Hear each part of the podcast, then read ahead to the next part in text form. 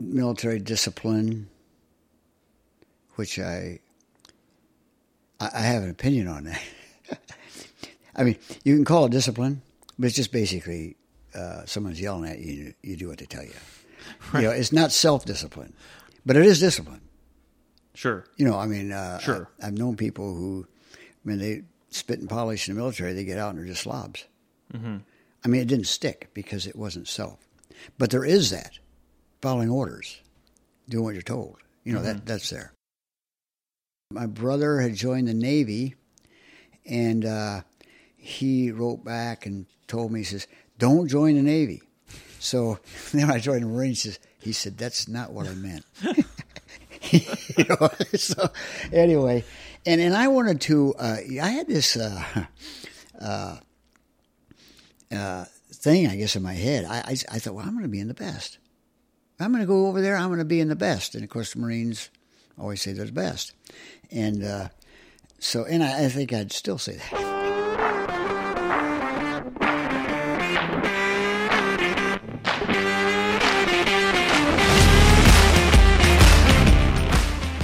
Welcome to How I Embraced the Suck, a podcast where you get to hear from veterans what life in the military is really like.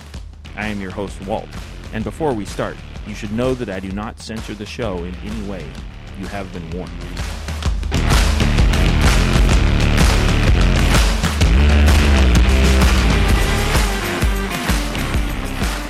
Most of our guests are more recent, Right. so you're definitely giving us a historical historical view there. But yeah, speaking of, um, what?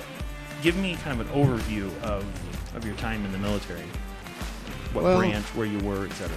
Okay, I was uh, I was in the Marine Corps, and I went in when I was 18, right out of high school.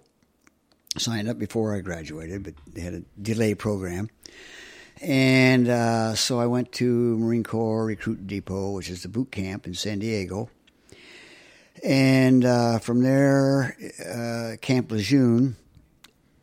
No, no, I'm sorry, Camp Pendleton, North Carolina.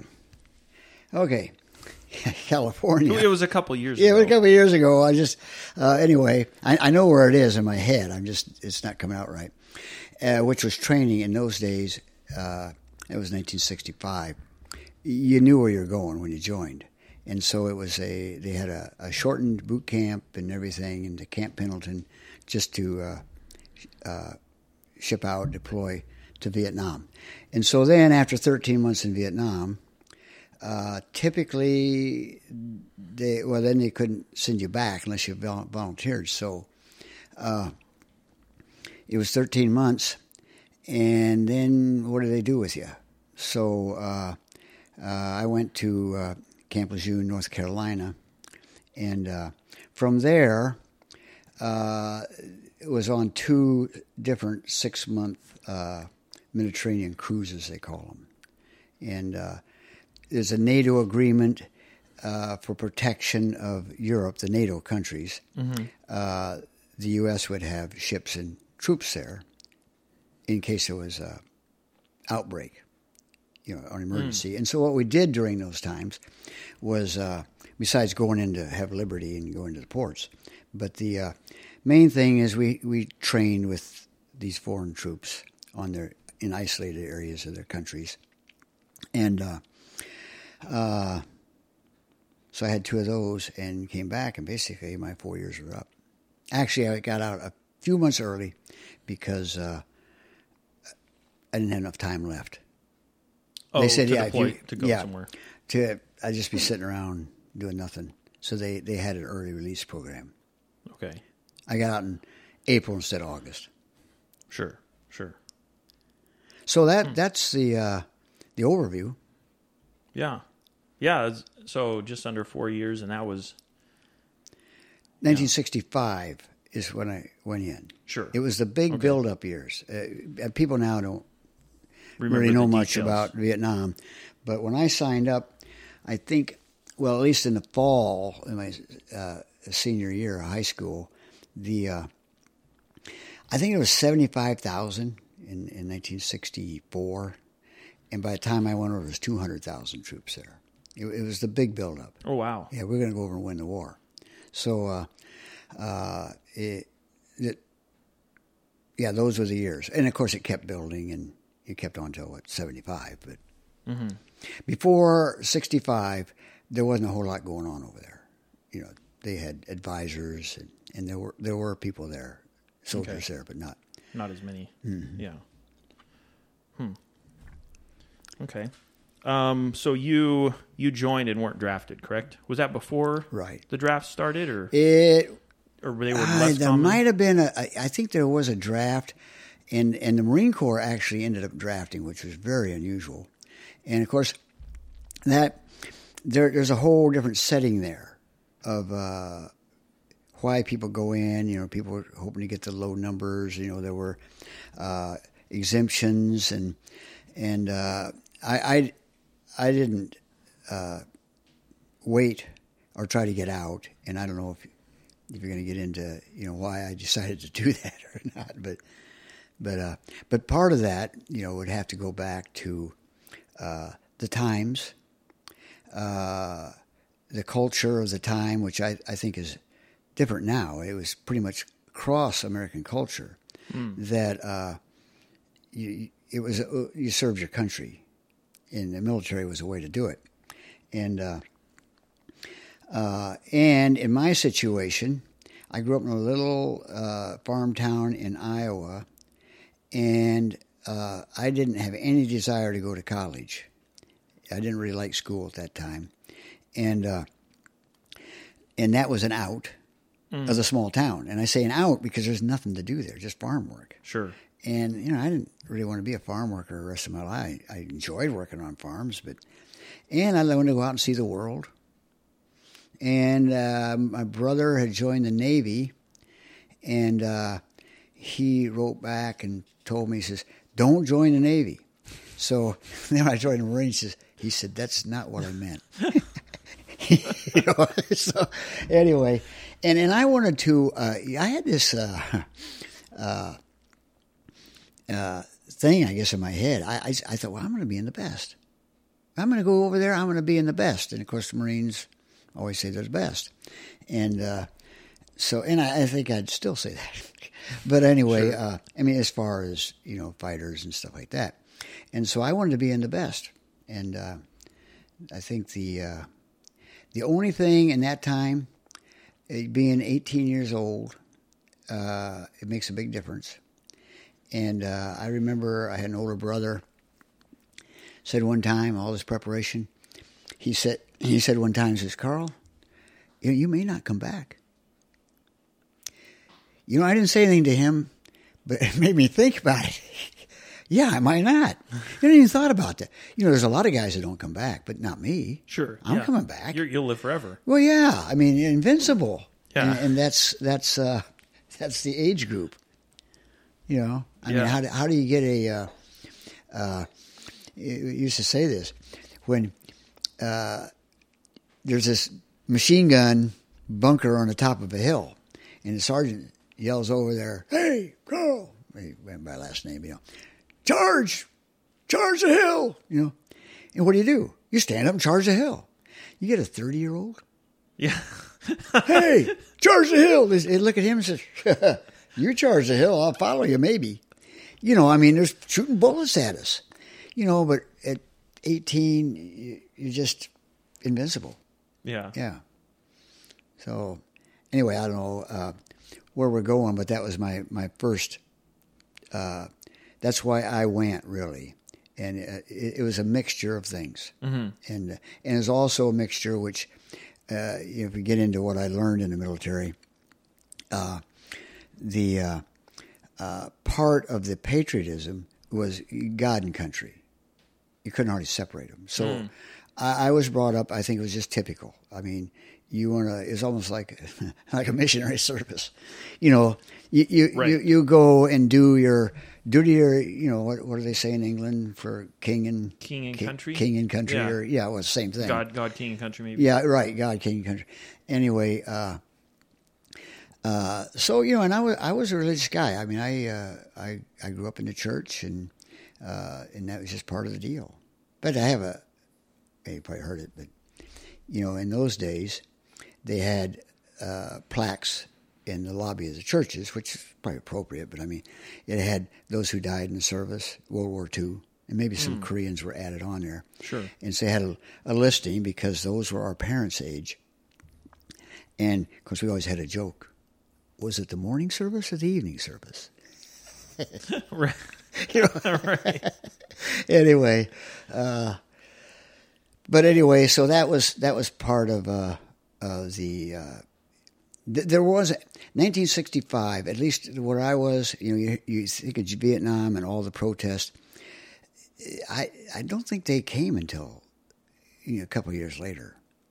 You know, when I went in, there was no uh, big protest. We didn't. It was still popular. Sure. When was that the same when you shipped back? No, Okay, so it changed just in It that changed. thirteen months. Yeah, it, it changed. Yeah, I, I think it did. And uh, I, I, I go look at the history books. You know, you had uh, celebrities and things, and and uh, a lot of conflict. And it might be talking about the later '60s now, but I was still in the military. Mm-hmm. By the time I got out in '69, uh, it definitely, definitely had changed. And uh, uh, you know, and there was controversial thing. I mean, like Martin Luther King Jr. was strongly against the war, Okay. where Billy Graham and people like that they were for the war. you know, so uh, yeah, it, it, there was a lot of conflict in those days. You know, Yeah. And that that would span over the the four years I was in.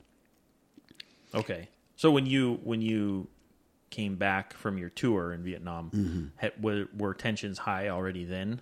Like, did you have I don't uh, protests meeting the boat or, Oh or no, the airplane? Or, okay. no, 'Cause no. I, I not not that I recall. I mean, I didn't.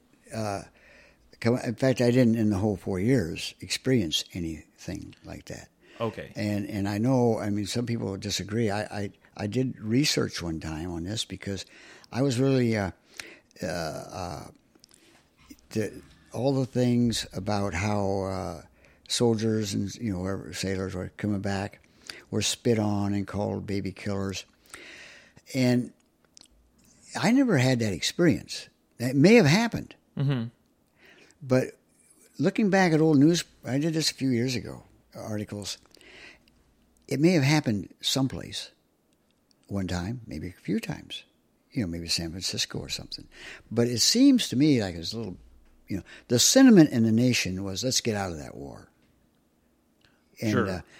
uh, uh, and I was ready for that by the time I was discharged Right. and uh, but the uh, and and started going to gatherings and parks and stuff just to see what was going on. You know, that's another story. But but but the war, uh, uh, that's what I got out of it. That just was wrong. But the uh, uh, I, I didn't see that horrible stuff. Not that it didn't happen, but I don't. It wasn't all through. You can't. Wasn't I couldn't find it in news articles. Hmm.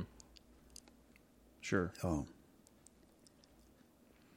So I got out and went on with life. In fact, it was still 1969. Yeah, people were still. Uh, yeah, during during my time in, it, if I wore, if I was hitchhiking, which did that more then, you wear a uniform, you probably get picked up for a ride. Sure. You know. there was still the respect. So I'd wear a uniform when I was in, of course, and uh, uh, because it, it helped get a ride. Mm-hmm. Yeah, Even with the protest, the protesters Oh, would they wouldn't pick me up. They probably wouldn't anyway. Sure, but those were probably more regional and out in the country or on the roads. People still had a respect for that. Yeah, well, I was on the freeways. Yeah, That's probably still, to a certain extent, that's still the case now. Maybe not to the Right. same level, right, but right. there's still And and part still of kind it, of that dichotomy. Though. part of it maybe, and now this is good looking from the historical uh, thing. Of course, wages were different. I suppose minimum wage was a fairly new thing, and I think it's about a dollar an hour. But I also recall that we got seventy dollars a month, but it was plus room and board. So for a single guy, it was seventy dollars a month, a dollar an hour. wasn't too bad, but I but it but it, you could do better if you weren't in the military. So that was uh, it, military pay was a sacrifice at that time, and I've heard they get paid pretty well now, but I don't know. You, you know, there's a lot of benefits.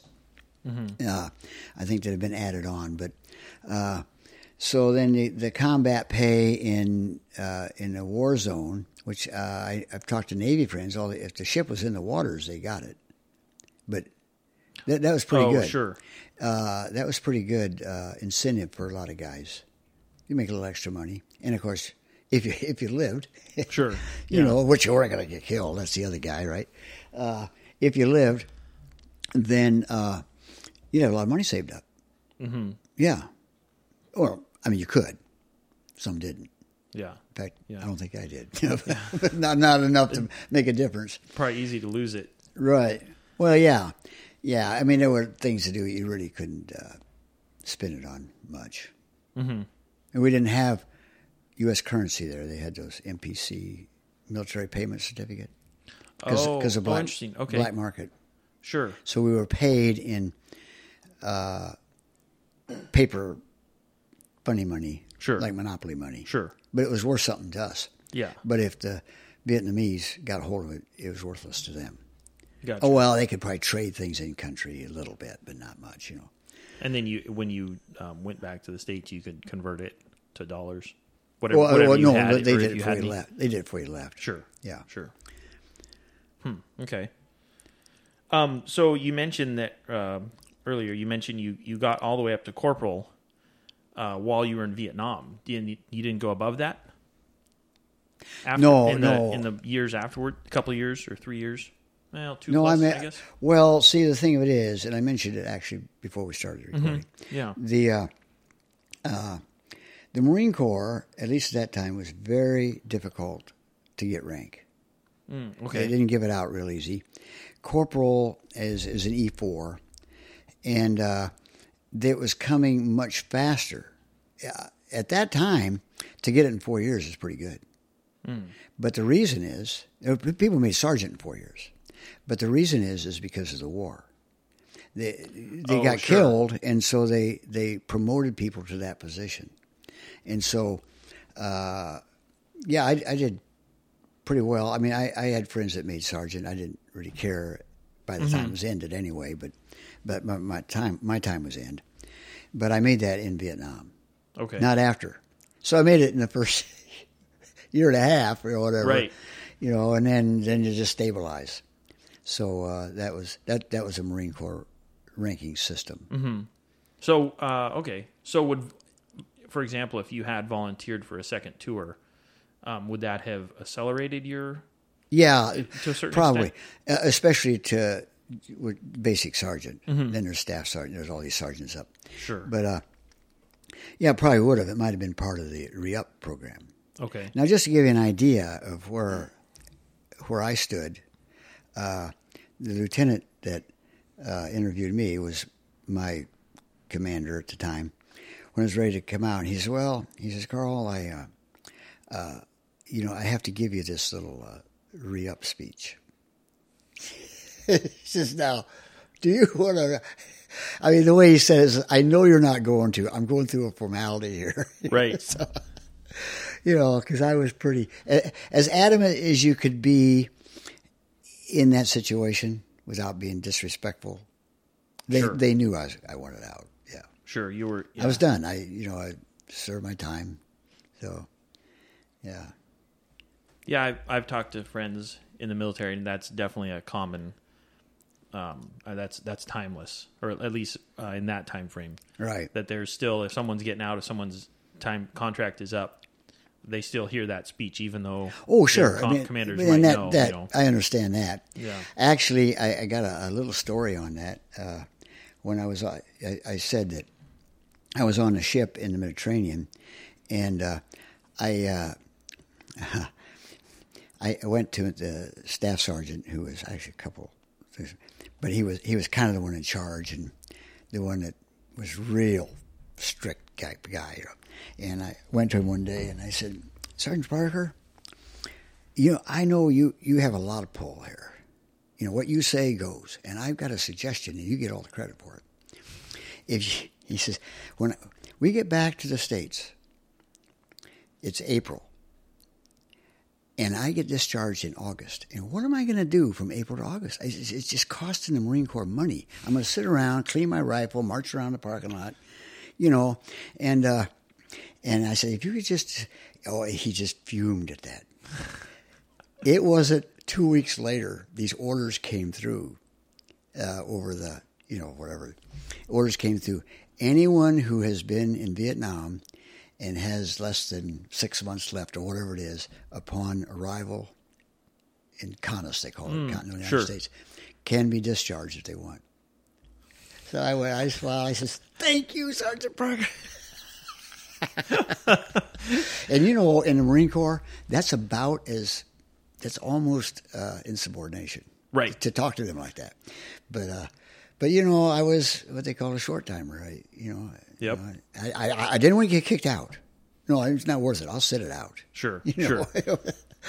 but I'll push the push the envelope. Yeah, when you're short enough, you can walk under your bunk with a top hat. Right? Yeah. That's all those good. little, all those good, little, yeah. all those little uh, sayings they had. Right? Yeah. Yeah. So so what uh, what civilian? You know, we have we have a obviously civilians have kind of an image of what military life is like, and or especially in Vietnam. You know what what time in Vietnam was like. What would you say? What what civilian perception would you say is the most accurate? Because you know we watch a movie or something, we're like, oh well, Yeah. you know, obviously a lot of that's fake or or it's not realistic. Well, I, I think uh, Vietnam was the first uh, war that people watched on the nightly news. I mean, you've heard that. Oh sure, You know, it wasn't something sent back and put on the newsreel at the movies. Mm-hmm. And uh, it, it, I, I think it's pretty accurate. I mean, people were getting shot at, and uh, you know the the booby trap they call them booby traps, you know, and uh, landmines, and uh, you know out in rice paddies, and uh, it, it was uh, not a place. Once you got there, it's not, not a place you wanted to be. you know, you're in a strange place. No, I was going to say two thousand more than that, six, seven thousand, whatever, halfway around the world uh, yeah, halfway around the world, and you could die there. You know, and uh, I mean that hits you when you get there. You know, go. Uh, you know all the training and everything. It's just like uh, now I'd be playing video games. I mean, it's just all kind of a fake. I mean, it's not, but in your head, it's not really going to happen.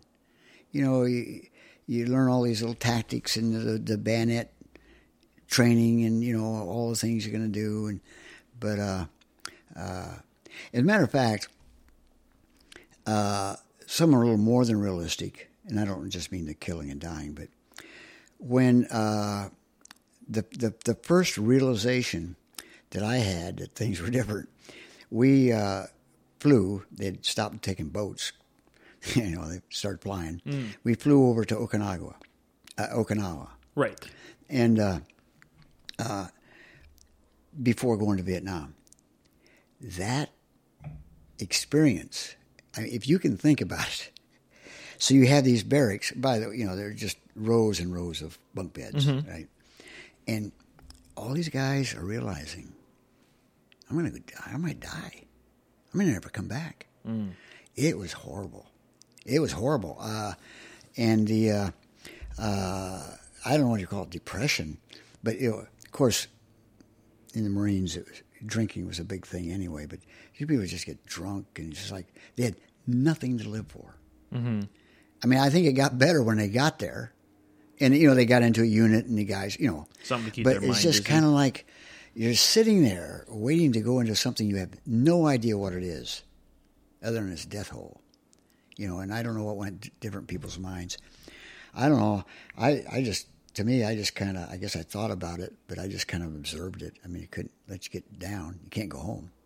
There's no way to get out. Mm-hmm. There's no way to get out of it. So, you know, and uh, uh, yeah. So that that that was a memorable. I mean, I can go on with stories, but I mean, a, they're not good stories.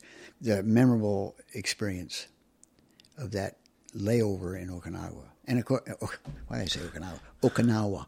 Anyway, uh, the uh, uh, uh, yeah, that was. I think it was my first real glimpse of what was going on. And then for me, the uh, second one was, of course, it's typical. You have no say in the military.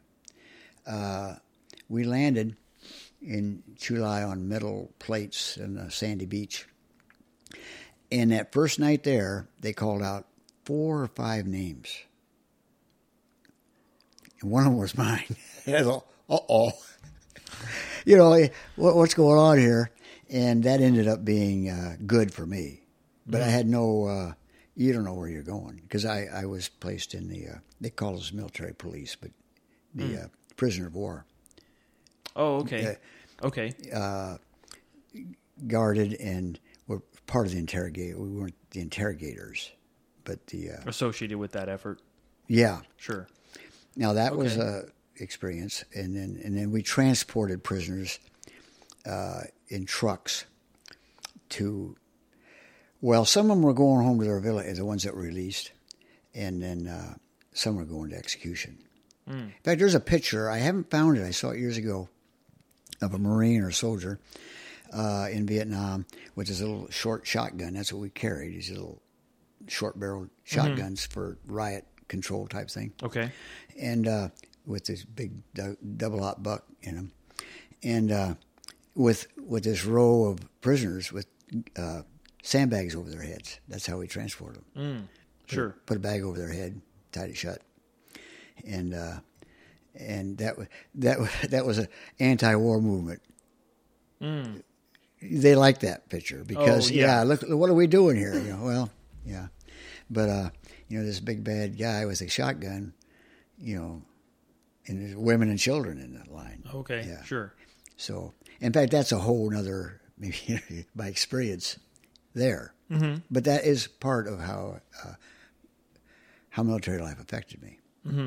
Sure. So, Yeah. So so uh, was it all uh, Vietnamese that were in the? yeah, you- So you- if, for example, if a soldier got drunk or something, was that was he in a separate facility? you know, you, oh yeah, yeah. In fact, for a brief time, I was in the prison. I don't know how that worked. Now, I was looking back.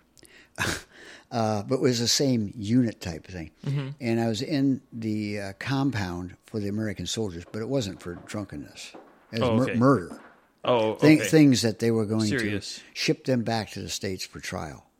And uh, uh, that that was a different experience. But the uh, but this was Vietnamese, and it was uh, in the first camp in Chu Lai. There was uh, uh, the South Vietnamese. They, they picked them up for suspicious characters. Now some would come in all wounded. They'd come from a battle. Mm, okay. You know, they were prisoners from battles, and uh, and I, I can't personally verify it, but I had a lot of people say the ones that made it were the lucky ones because, uh, well, I don't know. Somebody could come back and correct me on this, but the typical Marines would just throw them out of the helicopter. They didn't, Oh, they, they didn't prisoners. Sure. That yeah. But the prisoners were very important to the war effort because they get information, mm-hmm. however little it might be, where the North Vietnamese were, where the Viet Cong, you know, and uh, yeah, and and so uh, that that was a uh, a, a bad situation, the, the prison camp, if, for them, because they had uh, the the year I was there, they had a big Hanoi Hannah and Peking Polly were the uh, radio propaganda, Oh, yes. Yep. Chinese propaganda, and they had all the latest hits of American music. You couldn't get that really on Armed Forces Radio. They had good stuff and they had news all slanted. We knew it was slanted. It was just horrible, horrible. but anyway, but they had this sweet talking girl's voice, you know, and boy, uh, they kept saying July by July, and they had in, they had intelligence. They'd say, "Oh, the uh, engineer, uh, Seventh Engineers Battalion is building a mess hall down there. That's we really appreciate that because in July, the North Vietnamese will be. Oh, and sure. I'll tell you what, the security was so ramped up Mm. before July, which nothing happened. Mm-hmm. And uh, and they were bringing in uh, fishermen without fishing license and uh, anything. And uh, Sure. and unfortunately, I, I just give it the briefie here. When somebody, and this is part of how the military changed my thinking, is unfortunately, you come in and your interrog- and the interrogation was not, uh, well, they told us that we didn't have to go by the Geneva Convention because these were non-military. Uh, uh, oh, civilians or maybe insurgents or something. Yeah, there wasn't a legal army type mm-hmm. thing, right? But on the other hand, they had a whole plan that if the International Red Cross came by to clean everything up. it's kind of like okay, it's Oh, okay, sure. but it's not really okay.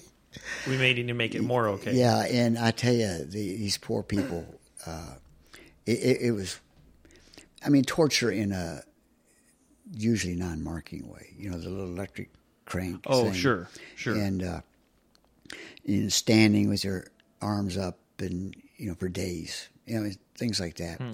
And then, but the worst part is, then it took an, usually another month after they were interrogated, and then uh, they get a little piece of paper when they left. Right, they take them back to their village, and the paper said, uh, "Marine Corps, sorry, we made a mistake." And you know, we always said if they came in for us, they went out against us. And the food, the Oh, food was sure. so bad, uh, they would. These people were hungry; they wouldn't even eat it. And it just, it, it was purposely bad. You know, it's just, uh, Sure. yeah, I don't ever come back here again. Well, you know, but it, so you get a guy that doesn't have a fishing license and goes through all this torture, and you're held there. Your family doesn't know where you are. Far as they know, you're dead, and then you're just released. Okay, you know that's uh, yeah. Anyway, but the uh, uh, the turning point for me on that on prisoners was then I went to Da Nang, and I don't know if we turned Chu Lai over to the army or what, but I moved up to Da Nang. It was a bigger place because they had uh, North Vietnamese uh, prisoners there. And these North Vietnamese were sailors. It's a whole story about they took a little PT boat out and tried to sink a Oh, okay. U.S. in Haiphong Harbor, and the, the jets blew them out of the water, and they were, they were survivors. And they, uh, but they treated them by the Geneva Convention Sure. because they wanted to trade them for pilots. And I've looked back into the internet history stuff; they were traded for pilots Hmm. Okay. and uh, and so they were treated by the Geneva Convention.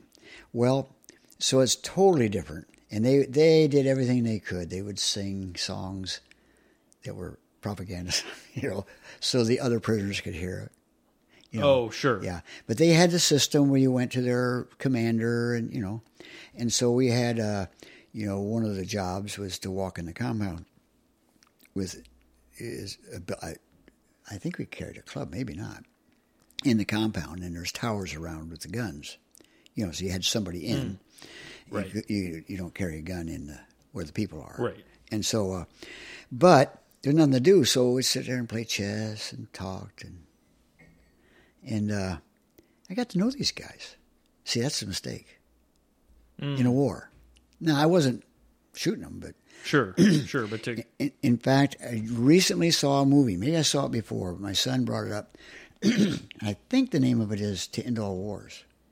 It's a story about World War II and a Japanese uh, prison camp that was really bad. I mean, you know, the, you know the, the worst of the worst. sure. And no they- Geneva Convention at all. Just Yeah, and they they uh, uh, uh, I mean, it, no, it was really bad. They just shoot people, you know, that type of thing. Sure. And uh, and it turned around because this one Scottish guy turned the whole thing. He got the prisoners all to kind of at least act like at the beginning, like they really loved these guys. They worked hard. It changed everything. Anyway, there's a line at the end, in Scottish, they might use destiny a little different we do, but it says, the destiny of war is looking in your enemy's eyes and seeing yourself. Hmm. And that's exactly what was happening. I started saw, seeing these people as human beings. They had families. Sure. They were fighting for their country. Uh, they would do everything. You know, they had things. Uh, you know, I said one time it was a line back then about, uh, well, North Vietnam. I mean, you're you're the aggressors here. You're attacking the South. And the guy just looked at me and said, "Now, where where is your country? I mean, who's the aggressor here?" Oh, oh, You know, right. And I don't I, I don't go along with their ideology, Sure. I, anything like that. But as people, they were defending their country, and they had a civil war going on, and they were trying to stamp it out. And uh, you know, he said one time how many he gave the number in their army. I said, I- "You can't have that big of an army." He says, "Everybody is a soldier." he just gave the total population. Sure, Yeah. sure. Yeah, but but anyway, that's about all it did. I mean, uh, I mean, I just started thinking, and uh, and one night, this this is unheard of, and uh, it didn't really affect. Well, I guess it didn't. Uh, I was in the tower with a guy, and he says, "Hey, just curious, if those guys went over the fence, would you shoot them?" That, mm. dude, that's that's an unheard of question. He didn't wait for an answer. He didn't want an answer. Sure. Yeah. In other words, it, I think he, he might have been the same way. It's kind of like, you know, what's wrong with these guys? What's wrong with us? You know, and so those are things that really, really start affecting me while I was hmm. there. But there again, you serve your time out. I didn't. I didn't want to. Well, I mean, I could in that situation, you mm-hmm. know, because they didn't try to get out. Right. You didn't have to make that decision. Didn't have to. One of them had a cast on his leg, and they they left that cast up because he broke had a broken leg when he came, and they just he didn't need the cast anymore. They left it on so they wouldn't run. They figured they wouldn't leave anybody behind. Oh. Okay. Oh, so it was it was a pretty small group of. Yeah, Individuals. seventeen of them, I think. Oh, okay. Yeah. Okay. I was imagining a larger, larger uh, prison, but yeah. Okay. Oh no, no! And when I say prison camp, no, this is the one in Chu Lai. I mean, it was grass huts. It just concertina wire, you know, Oh, razor okay. wire. No, it's out there, nothing. This one actually had might it might I think this that one had chain link fence, had a real fence. Okay. No, it, it, we're not talking about it. And they had little huts in there. Okay, There's no big sure. building because nothing was built up. So, uh, Hmm. yeah, it was, it was a small group. The uh, the and this is another thing I just thinking about. One of the North Vietnamese guys said told me one day. He said, "If if we escape, we knew they were thinking about it, of course." Sure. and you see me out in the village or something, he shoot me. He says, because I'll have to shoot you. oh. And you know that Yeah. that really kind of hit me. It's kind of what, what's this all about? You know, you sit there and play cards and play chess together, Hmm. but if I see you in the street, I'm obligated. I've got to kill you. right. So you better kill me first. I mean, it was almost like the kind thing to say. Mm-hmm. You know, don't hesitate. Right. Yeah. He was. Yeah. Yeah, in in a in a kind of warped world, Hmm. it was a nice thing to say. you know, so that's kind of how I uh, uh, left Vietnam Hmm. with those kind of thoughts. Yeah. Yeah. that- Probably a pretty uh, unique experience. I don't think there were a lot of. I mean, I, I don't know for sure, but it seems like that'd be a small percentage of the soldiers over there Oh, doing that having job. having just being uh, military police in general. You know, in general, in bigger, in the army or something, maybe in Saigon, might be directing traffic or something. But Sure. I, I, you know, that's that's, That's a, true. That's a very general term, but that's what it was there. That's what we did. Okay. We yeah. they they called it military police platoon. It wasn't, we weren't a very big group. Yeah. because the Marines particularly didn't generally keep prisoners. Well, like Oh, the, okay. See, the ones that were in the uh, uh, that I talked about first, the South Vietnamese. They interrogate them and they turn them. o- They turn them over to the South. The South Vietnamese did the the the bad interrogation stuff. Okay, That sure. way our hands are clean. And then uh, and then they would ship them out, or they go to be executed. Is what they did if they thought they were the enemy. Sure. And so and that was turned over to South Vietnamese. And so the Marine Corps, my knowledge of it, didn't really keep prisoners, but then they got those uh, North Vietnamese that the Navy picked up, and Marines is part of the Navy. Right. So we kept those guys. Hmm. Yeah. Yeah, and it makes sense too because the Marines they'd probably want like the more immediate intelligence. So whatever they could gather from the from That's the all South it was for. Vietnamese. Yeah, and then as soon as they got what little Yeah. they could, they passed it on Right. to Yeah, I think one of the first uh, interrogations as as a kid. I don't know, maybe maybe ten or twelve years old. And the interrogator, and that was a special field there. He was sitting there just talking to the kid. You know, where you from and what you. Oh, when's the last time you saw the North Vietnamese regulars? They called them. Mm-hmm. Well, when have you seen the Viet Cong? You know, and they're just kind of chit chatting. And then this interrogator just, because they're smaller people anyway, he picked that kid up and threw him across the room. There's a big map out there and says, We know they were in your village. You're lying. You know, I mean, it's all the, the shock tacky. Sure, But, but that's sure. to get information. Mm-hmm. That's to protect our own side. Where the kid would say, Oh, I've never seen those guys, you know. You know, and so they're they're trying to get that, and so that you're right. They just wanted information for now. You know, how are we going to maneuver around and where are these uh, two army groups uh, moving to? Yeah. Hmm. So, so obviously your your experience in the military was many years ago, but Yeah. now if someone came to you and said, you know, an eighteen year old or a seventeen year old, who obviously at seventeen or eighteen, who listens to advice? Yeah. But if they came to you and said, "Hey, you were in the military, you know what? What kind of advice would you give me?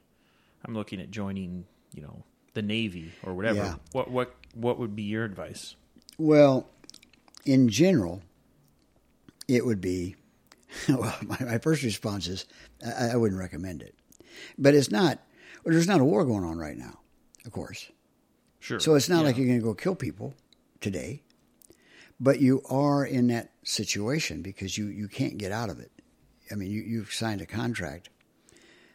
You know, military. Right. You're going to go. You to, can't just go You're going to go to the brig or the jail for uh, uh, AWOL or whatever. You can't just go home. You, you've committed.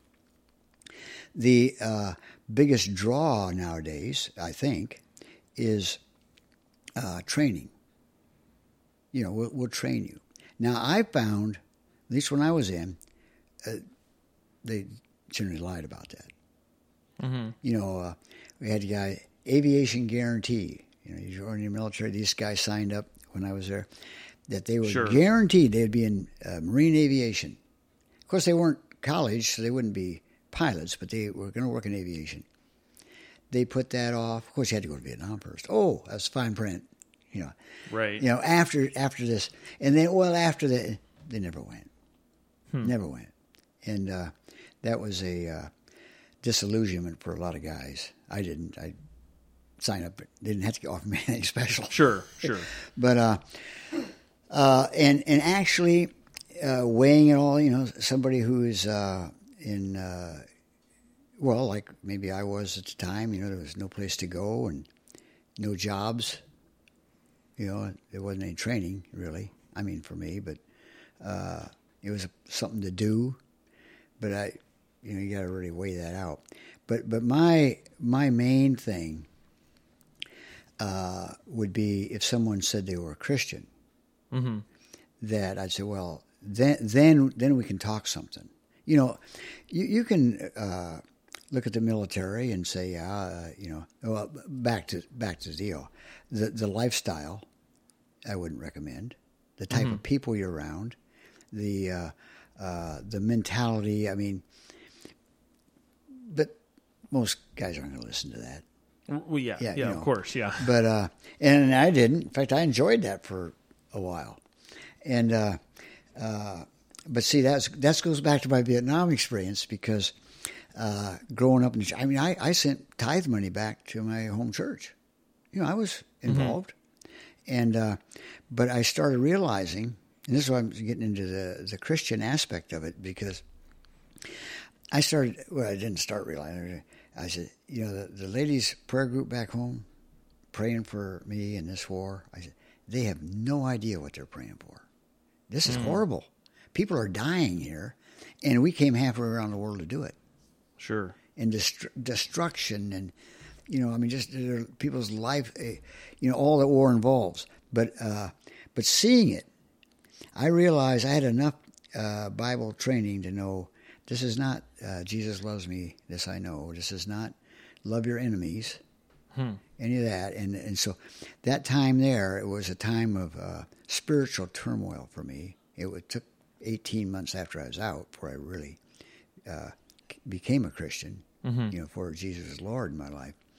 But uh, uh, because I had a lot of things to work through on that, you know, I was ready to reject it all, and uh, uh, so the uh, on the concept, if somebody says they're a Christian, and that could mean all kinds of things, Sure. you know, yeah. to different people. Yep. But if they're going to claim that, well, then then I would strongly dissuade them that because it's not the teachings of Jesus. Now I know, obviously, I grew up, people disagreed with that, but I, uh, well, I wrote a little booklet uh, 15 years ago, letter to my children about God and country, because it was my sons were going and they wanted to know about this, and then I that booklet went out uh, for a few years to military people and things, but it's a scriptural back backing for non-resistance, Sure. which In general or just military? What do you mean by non-resistance? Yeah, well, it, it because because it was my testimony. Well, no, it was in general. That's why I named it that because it uh, non-resistance is a way of speaking now. It's like pacifism, Sure. but that has all different aspects too. To me, it's taking a person's a human life. Mm-hmm. I mean, there's a certain amount of self-defense and defending other people, but for a Christian to take uh, a human life knowingly and on purpose. I mean, you could accidentally do it. Mm-hmm. You know, somebody's attacking somebody and you club them in the head to stop them, and they, they die. Well, I didn't mean to kill them. Sure. You know, I mean, you know, it, Sure. that's a horrible thing, but uh, uh, but to have it as part of your theology almost that it's okay to go out and kill people and destroy properties and stuff like that. That's kind of where I'm at on that, in in a very brief, general way. Yeah. Yeah. But anyway, uh, so for someone who is a uh, uh, professes to be a Christian, coming from the from the Bible and Jesus' teaching, then I would say uh, no. I, I don't believe you can. And uh, a non-believer, of course, they go about their lives in a different way than Sure, they love. sure. They, they may be loving people and caring people, but but it, they're not following the Scripture. So. Yeah. Different. Uh, different motivations. Right. For for their actions. Right. Even though the actions themselves might look similar, um, they have different reasons. Right, and and you know you could be in a field that doesn't do any of the killing, a, a supply place or something. Mm-hmm. But I, I I would think, it didn't be my opinion, as a Christian, well, but you're part of the process. You're there, someone else goes. I see what you're saying. Yeah, so uh, that about covered that. Yeah, yeah. Especially now, excuse me. Especially now that uh, there's really no draft anymore. Right, It's a lot more of an individual decision. right, Whereas in the past, you know, if someone was drafted, um, you know, there's famous stories of conscientious objectors or Right. whatever. Um, but now it's it's entirely up to you. Right. You can be, you choose to go there. yeah. I can't imagine a draft coming back, but you never know. Yeah, I- who knows? I, I don't know why they would want somebody who didn't want to be there. But once you're there, you're fighting for your life. So I guess you got you there. you know, when I uh, when I went to uh, at it's eight, it's eighteen, isn't it? Is it eighteen or seventeen? for the draft. No, yeah, when you uh, sign. Oh, for the What do they um, call it when you sign up? uh, You just tell them you're available. I mean, you're, you're See. alive. Well, anyway, there's a word for it. it, yeah, it's something to do. You know, with everybody's supposed to I think it. it's eighteen though. Yeah, everybody's supposed to do it. And I went to the county courthouse, and and the lady asked me, "Are you a conscience objector?" And I said, "What's that?" I had no idea. Mm, sure. You know, here I grew up in church. Well, what's conscience? Well, that's someone who uh, didn't go to war for religious purposes. And I guess I'm not. well, yeah, sure picked up on that one real quick. Huh. I wouldn't Yeah. have any support, but Sure. you know, to prove it. But Sure. yeah. Yeah. Um, what of all the experiences you had in the military, both Mm-hmm. both over in Vietnam and also, you know, in the Mediterranean and Yeah. training and all that, what what experience um, would you say impacted you the most? Not just then, but also through the rest of your life. Or what what experience had the greatest impact on you? I guess. Well, that's probably why I went into that, uh, just because it was natural. The experience really was that Vietnam, that Vietnam Okay. impact or the war impact, and uh, it affects different people in different ways. Of course, you know, I mean, there's people like me who go there and they come back, and boy, they're they're signing everybody up for the military, and you know, it's a great thing for them. Uh, but it impacted me in the way it did, and really changed my life. You know, the whole direction in a lot of ways. Well, and for one reason is those were steps to actually seeking God and, and finding Jesus as my Savior. Right. Uh, right. The other uh, impact, I think, would be, eh, which I would say, uh, to me, it was a negative. And I'll tell you why I think that. I really think of a couple examples, right? Because it's hard sometimes to say, well, this regimented uh, hierarchy of classes of officers and things, you know, you can say it, but but I, I have a couple examples. One was uh, when we were in the Mediterranean.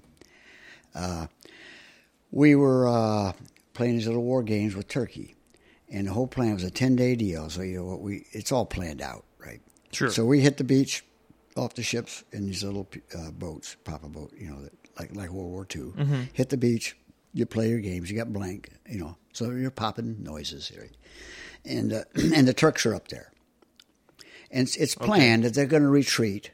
They're learning from that. We're learning from you know that's that's the way it is. Yeah. Just training. Yeah.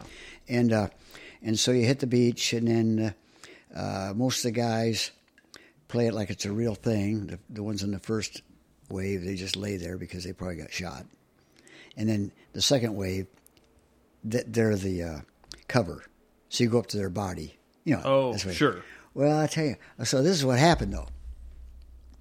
So we left the boat before dawn, and it was cold out there and the wind, and we call them uh, utility jackets. The army calls them, you know, the green army jacket. Fatigue or Fatigues, fatigue jacket? yeah, yeah. yeah. Okay. Uh, but we, we call them utility jackets. Anyway, so we have that on. We have our backpack and our you know our uh, bedroll and all our guns and stuff, and we hit the beach. We run up there. Well, by the time we get halfway up that beach, the sun is beating down. It is hot. Yeah. So, one guy had the audacity to take his pack off, and man, some sergeant says, "What are you doing?" He says, "Well, well, I'm I'm I, I'm hot. It's gonna take my jacket off."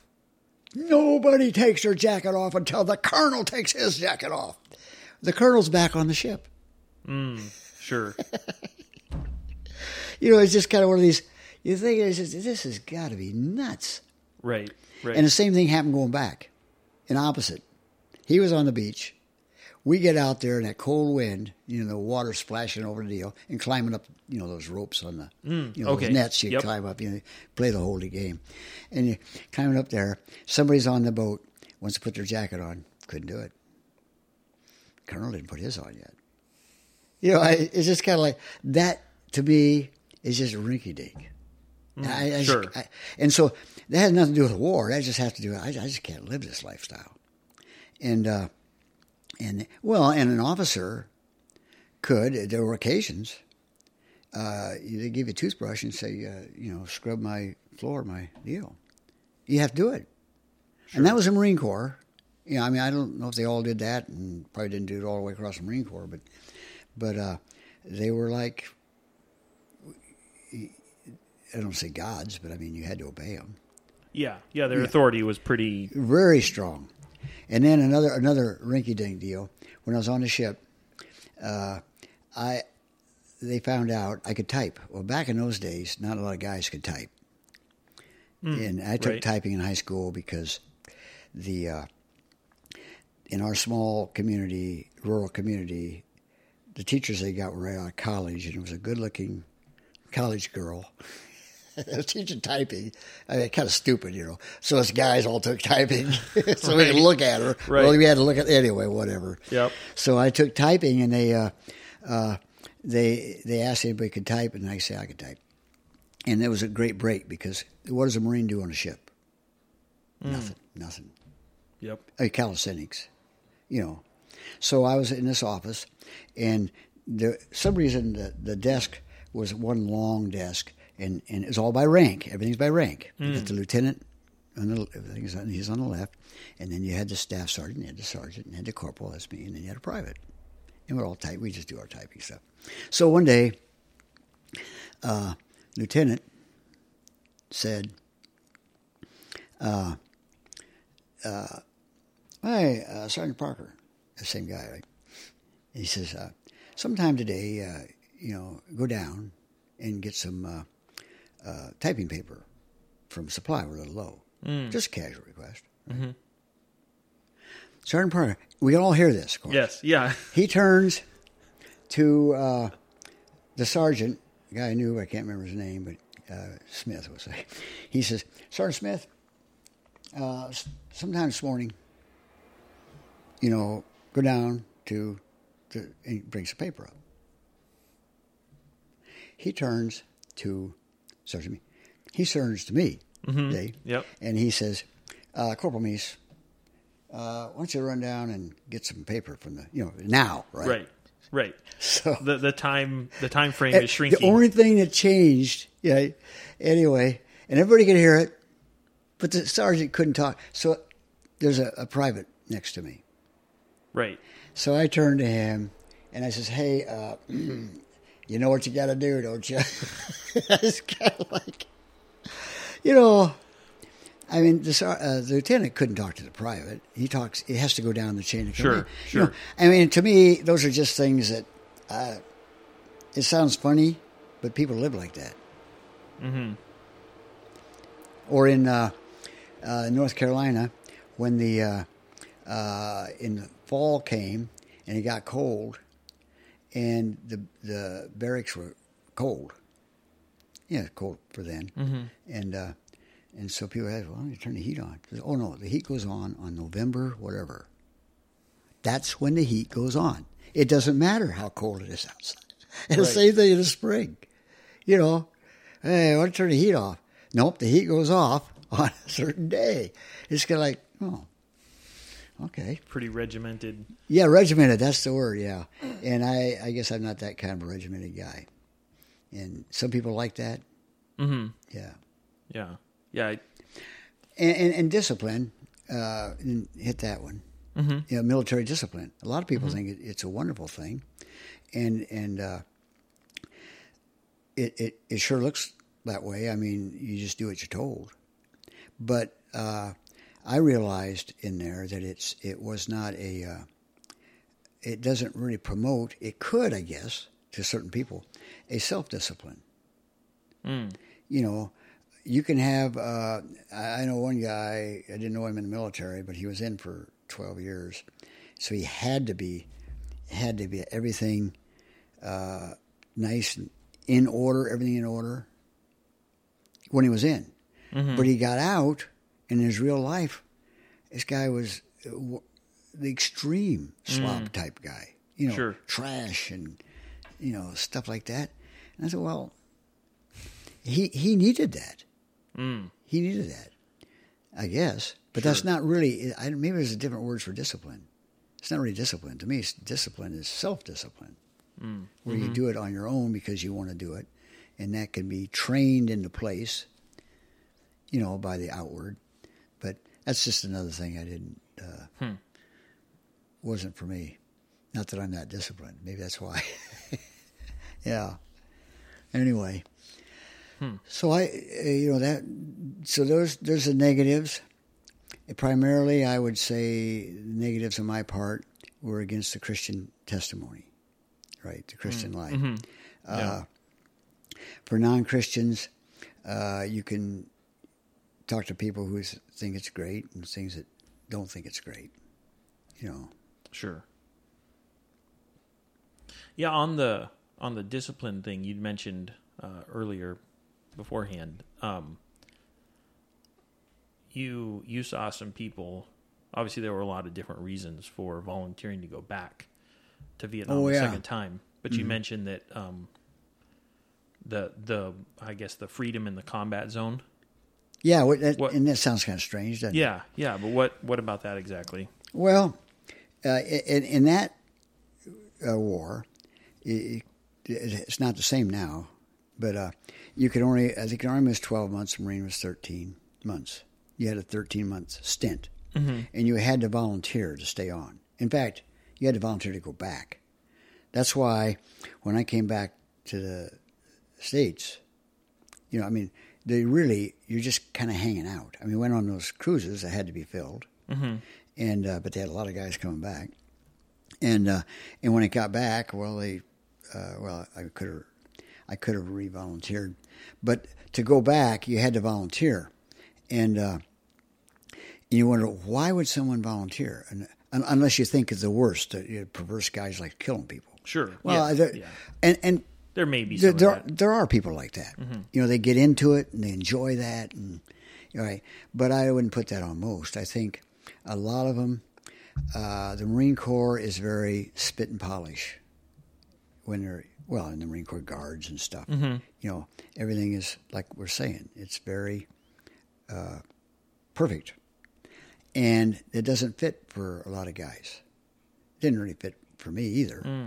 But in a war zone, it's not.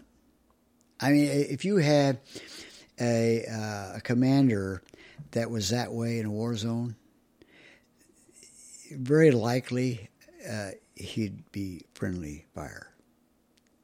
Oh, sure. Yeah, yeah. Uh, because because uh, they, don't, they don't they won't put up with it.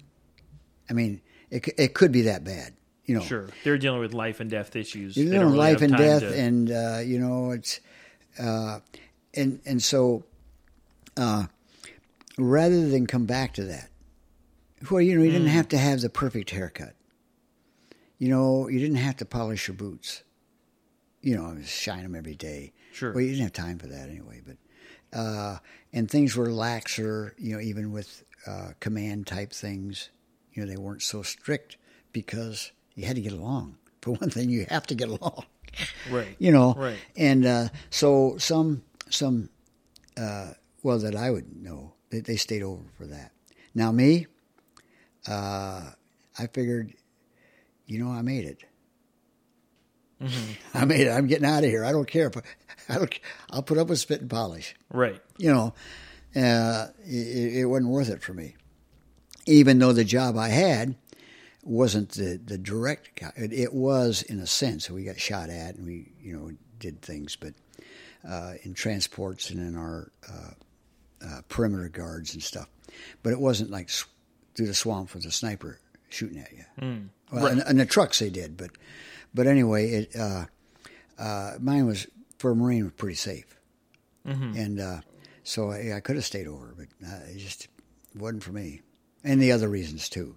You know that I just didn't like the war idea, but uh, you could uh, you spend your time at risk of death. That's the problem. Mm-hmm. Everybody's everybody's fear, and there's a couple bad instances of that. Is that uh, and probably more than a couple that you make it and your last night, you get Sure. killed. Yep. Yeah. You know, that's uh, the short timer's fear. Hmm. so, uh, or the other one was you come back and you're crossing the street and get hit by a car. You know, Yep. I spent all that time. Right, Yeah. You right, know, it's, right. it's, it's kind of a little paranoia there. it went on. Oh, Yeah. yeah. Yeah. but then the same guy, like you were saying earlier, will charge a hill with bullets flying right. and not not necessarily think much of it at, at that age and And, you're And right. And the situation you're in. yeah. Yeah. Yeah. Yeah, it's a it's a interesting uh, life. So did you keep in touch with any of the your fellow Marines at the time? I mean, after you got out, No, Was it just a done and gone And there's a, a reason for that. We didn't have social media, didn't have email, in, in, anyway, and Mm-hmm. well, I suppose if we had it, we'd have used it. Uh, even pictures were, you know, now everybody's got a mm, phone. Sure. You had to, I had a camera over there, but I, I, I just didn't take many pictures. What do you take a picture of? I mean, you're the guys, Mm-hmm. but uh, but anyway, but there are some, and I see pictures online. People did take pictures, Sure. but it had to be a special camera, and you had to carry it. Mm-hmm. Yeah. Anyway, the uh, but Vietnam was not, and I don't know how they do it in Iraq and stuff, but uh, or did the uh, you didn't really go over as units. You went over as a unit, but it was just uh, somebody would just rotate out and you get a new guy. So your unit always had the uh, short timers and the new guys, Sure.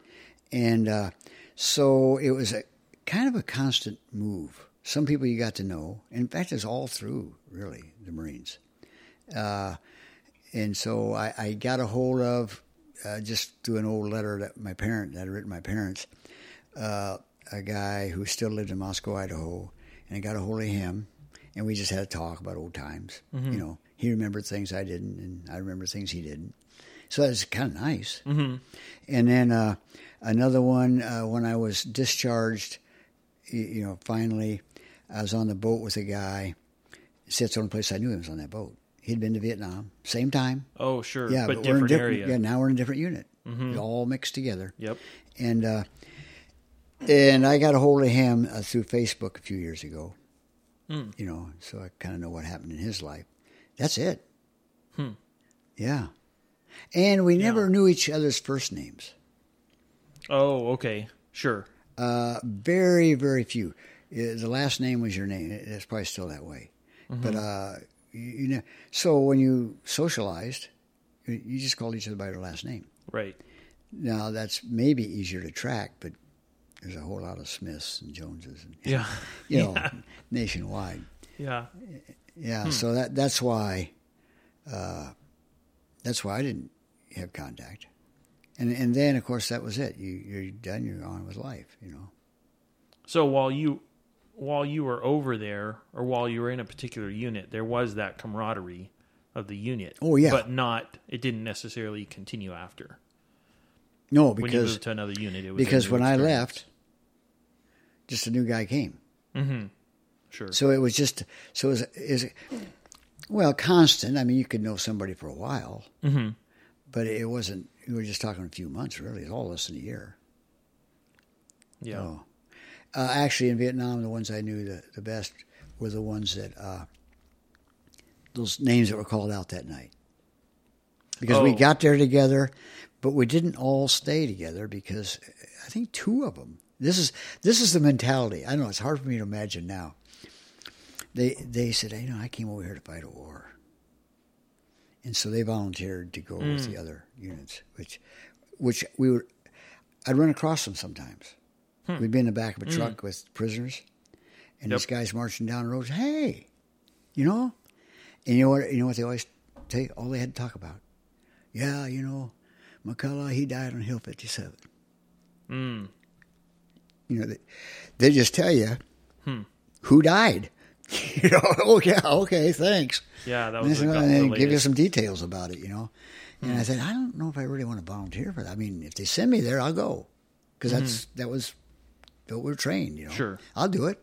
I, I plan to do it, but I, I got this little spot, you know. And uh, but not everybody's like that. Some of the guys struggled with that. You know, they uh, you know they struggle with that, and yet sometimes you talk to a Vietnam vet, and you, after you talk to them a while, they really weren't much in the, they weren't weren't much in the war.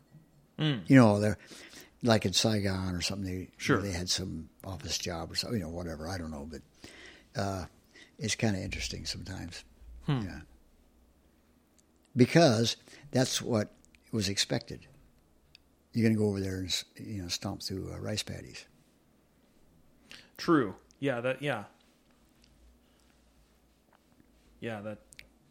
That's a good point. You have you kind of have a perception of what you're going to go do, and then maybe you do something Right. different. Right. I, I, I suppose some go over with that, but the Marine Corps is basically all infantry. I mean, they have something. Sure, I mean, even sure. the medics are corpsmen from the Navy, so they're Navy, and uh, uh, I mean, there's truck drivers. There, there are jobs, but you know, there's artillery. I mean, that's still kind of infantry. Mm-hmm. You know, yeah. Yeah, by and large. Hmm. So, um, what kind of on the civilian perception of of military life? What what uh what civilian perception that you're aware of that's not correct would you like to see? Would you most like to see clar- corrected or clarified? You know, like like uh, yeah. Well, uh, and like I say, it it's probably uh, the military likely is somewhat different now, but the main purpose is, Sure. isn't. And I think, uh, the at least on the recruiting effort, and yeah, all the advertising, they're really uh, recruiting on getting education, and we'll train you to do this and do that, and that may happen, but that's not really the purpose of the military. Mm, mm-hmm. Now, it also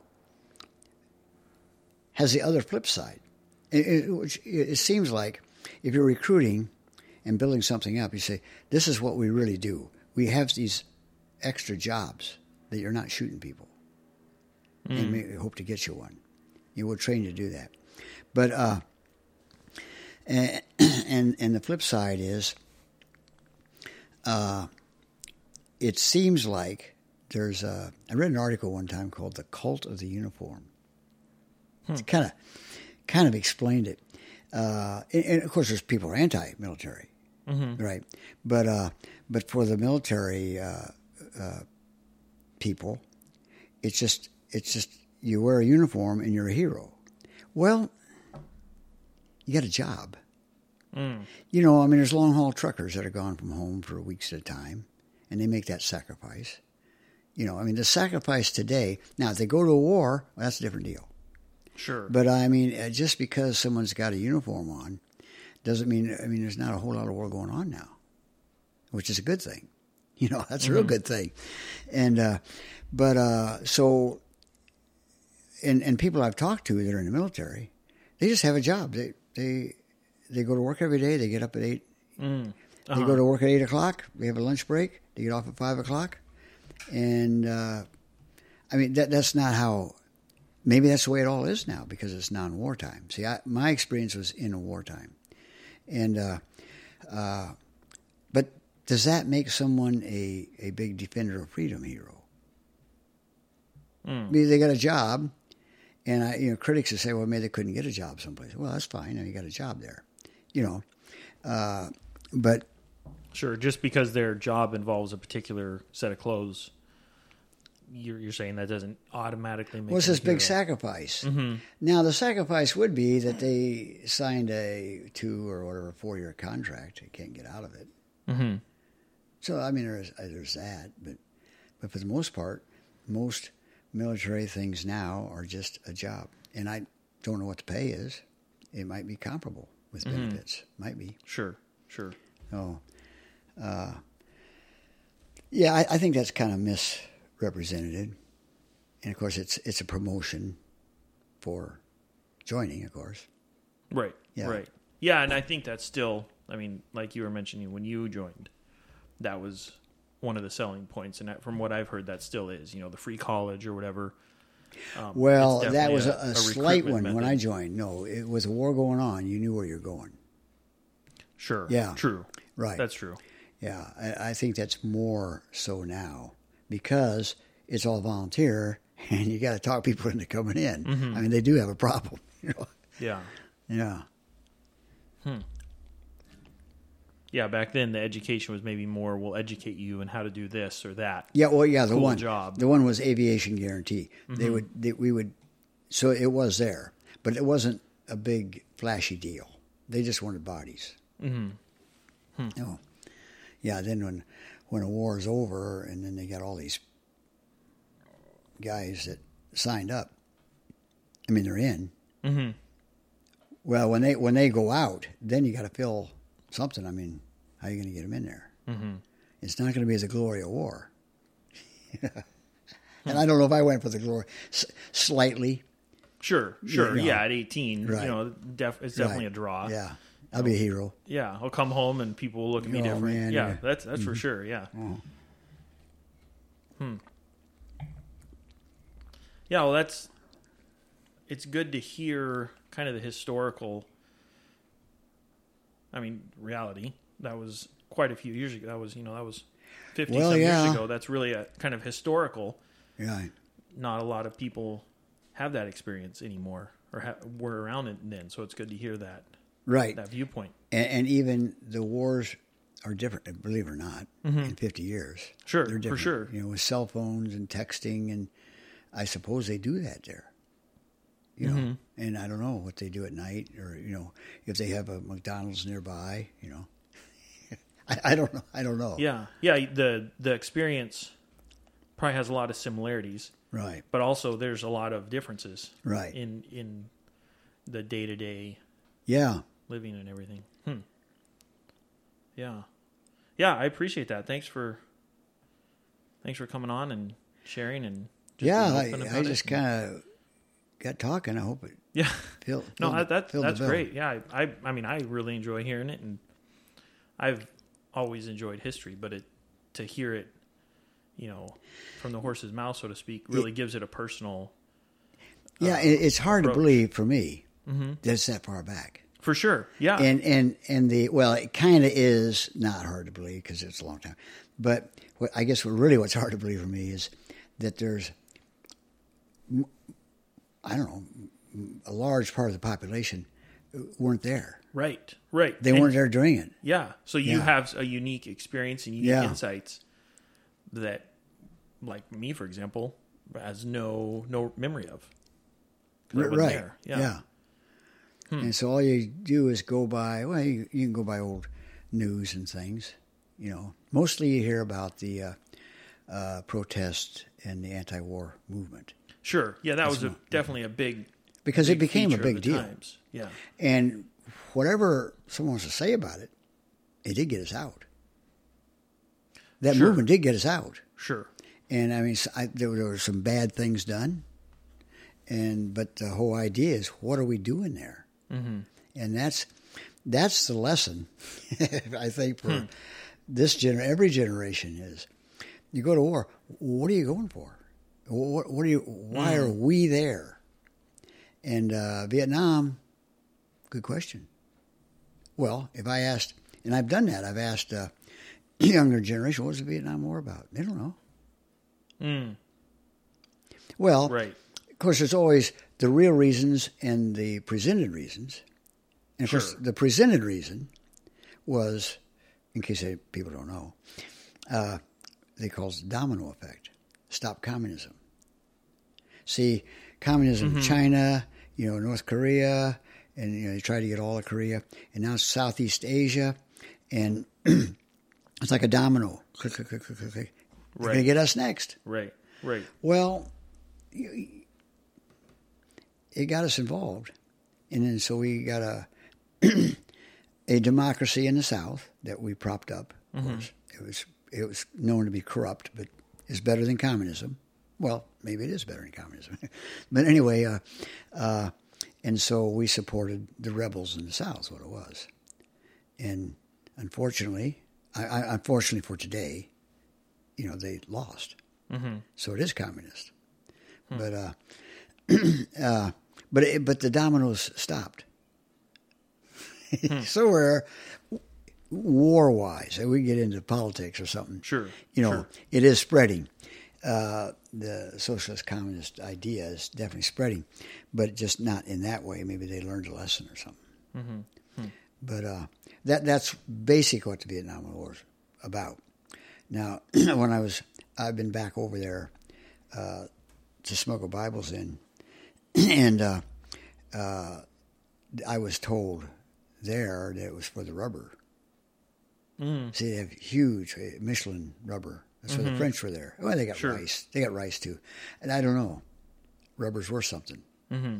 You know, you control the rubber. I don't know. Seems like a crazy thing to go to war for. I don't know who, don't know who made money on it other than arms Uh-huh. people, but Sure. uh, it, it's it's it's a real confusing one. Unless that is true, people were dedicated to stopping communism. Thank you for listening to this episode of How I Embraced the Suck. If you enjoyed the show, tell a friend. And as my Girl Scout den mother used to say, stay frosty.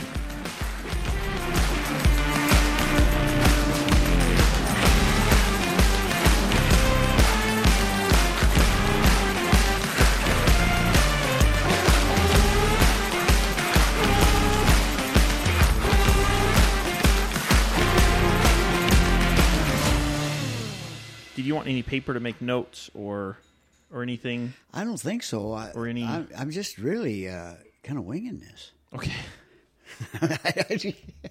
you know, I, I don't know. It, it, that might not be good.